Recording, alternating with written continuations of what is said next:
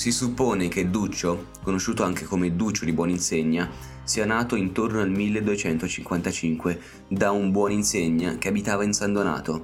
La famiglia è di origini lucchesi, il nonno infatti era nato a Lucca. L'artista viene citato per la prima volta nel 1278 in un pagamento ricevuto dal comune di Siena per aver dipinto delle casse per documenti.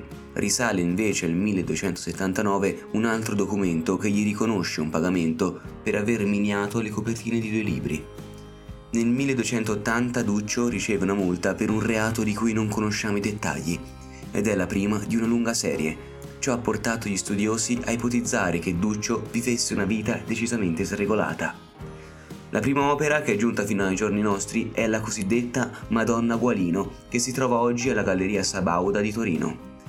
Dipinta tra il 1280 e il 1283, riporta uno stile molto simile a quello di Cimabue, al tal punto da essere stata attribuita a lungo al maestro fiorentino anziché a Duccio. Nel 1285 l'artista è a Firenze, dove il 15 aprile si accorda con la locale società delle Laudi per la realizzazione di una grande tavola. È la celeberrima Madonna Rucellai, oggi conservata alla Galleria degli Uffizi. Il suo primo lavoro sicuramente documentato e quindi databile con certezza. Nel 1286 Duccio è di nuovo pagato dal comune di Siena per la decorazione dei libri, attività che continuerà ancora per almeno un decennio. Dopo la Madonna Lucellai del 1285, l'unica opera attribuita a Duccio fino alla fine del secolo di cui possediamo una documentazione scritta per la sua datazione è la vetrata del Duomo di Siena, il cui originale è conservato ora al Museo dell'Opera della Metropolitana. Quello presente nel Duomo adesso è soltanto una copia.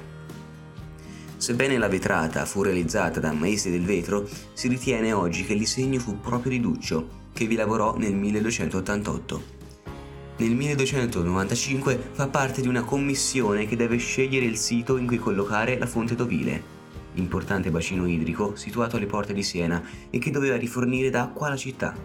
Nel 1302 Duccio figura di nuovo a Siena, dove sarebbe rimasto per tutto il resto della sua vita. Oltre a ricevere ancora diverse sanzioni amministrative, nello stesso anno è pagato per una maestà che però non ci è arrivata. Con le opere dei primi anni del nuovo secolo, Duccio approda al suo stile maturo e autonomo, ormai dissociato da quello di Cimabue.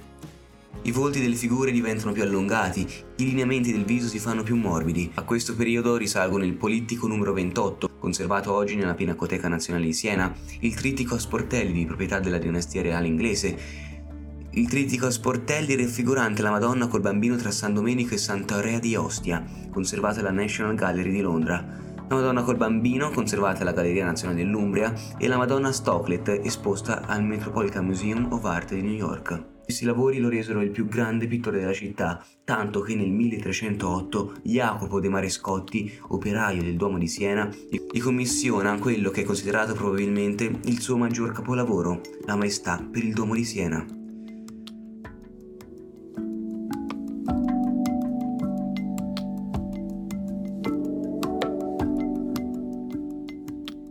Duccio terminerà la maestà nel 1311. Il 9 giugno di quell'anno una processione solenne l'accompagna sull'altare maggiore del Duomo. Oggi la maestà, che è di dimensioni imponenti perché è alta più di 2 metri e larga più di 4, non si trova più nel Duomo ma è conservata poco distante al Museo dell'Opera del Duomo, dove fu trasferita nel 1878. L'opera raffigura la Madonna, protettrice di Siena, col bambino in trono ed è dipinta sia sul recto che sul verso, ovvero sia sul lato anteriore che su quello posteriore, e sulla facciata posteriore si trova una serie di scomparti che raccontano le storie di Cristo. Alcune parti purtroppo sono andate perdute, per esempio la predella che raccontava le storie dell'infanzia di Cristo e alcuni scomparti nella parte alta. L'opera fu infatti sciaguratamente smembrata nel 1771 e tante parti sono andate perse. Le storie sul lato posteriore sono tutte contenute in scomparti di uguali dimensioni, fatta eccezione per i due centrali che sono più ampi e si può notare un ordine pressoché geometrico anche sul lato principale. Accanto alla Madonna, che occupa in verticale tutto il centro della composizione, i santi si dispongono su tre piani paralleli e simmetrici e hanno tutti la stessa altezza. Quest'ordine ha una funzione che è quella di conferire maestosità e solennità alla composizione. Ritroviamo nella maestà tutte le caratteristiche che hanno reso grande l'arte di Duccio. I volti dei santi sono molto delicati, in particolare quelli delle figure femminili, Si nota simmetria, una grande profusione di oro nel fondo e nelle aureole, L'oro rimanda alla luce di Dio, quindi riveste una funzione simbolica. Vediamo poi uno spiccato gusto per l'eleganza che si ravvisa da molti particolari, a cominciare dal manto bordato d'oro della Vergine con le sue linee sinuose e dalle decorazioni degli abiti di certi santi, come quello di San Sabino, il santo inginocchiato proprio ai piedi del trono. I quattro santi in primo piano hanno un ruolo ben definito in quanto sono i quattro santi protettori di Siena. Sant'Anzano, San Sabino, San Crescenzi e San Vittore. La Madonna della Maestà di Duccio, ancora un'iconografia di derivazione bizantina, inizia ad aprirsi alle novità giottesche che si erano già manifestati da alcuni anni, per esempio nella Madonna di Perugia.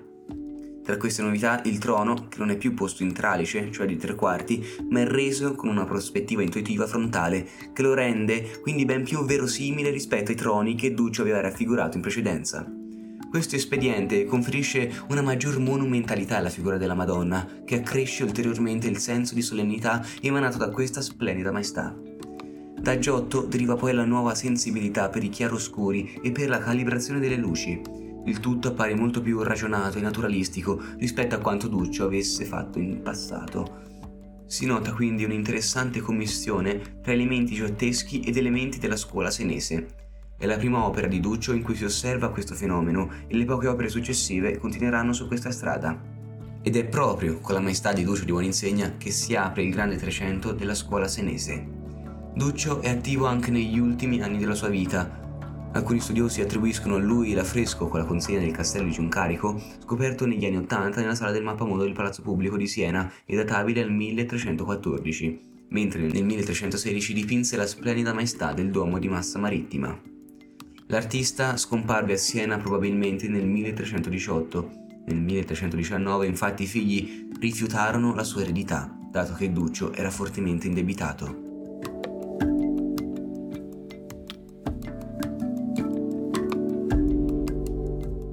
Duccio di Buoninsegna fu uno dei pittori più significativi e influenti della storia dell'arte italiana. Considerato il padre della scuola senese, si formò sul solco della tradizione della sua città natale Siena, che si basava ancora su uno stile bizantineggiante, e la aggiornò sulle conquiste di Cimabue e sulle novità del gotico francese. In particolare, Duccio conferì alla scuola senese quel gusto raffinato ed elegante che da lui in poi sarebbe stata una delle caratteristiche peculiari delle opere prodotte a Siena. Tutta la pittura senese successiva, da Simone Martini ai fratelli Pietro e Ambrogio Lorenzetti, che furono forse suoi allievi, ebbero in Duccio il principale punto di riferimento.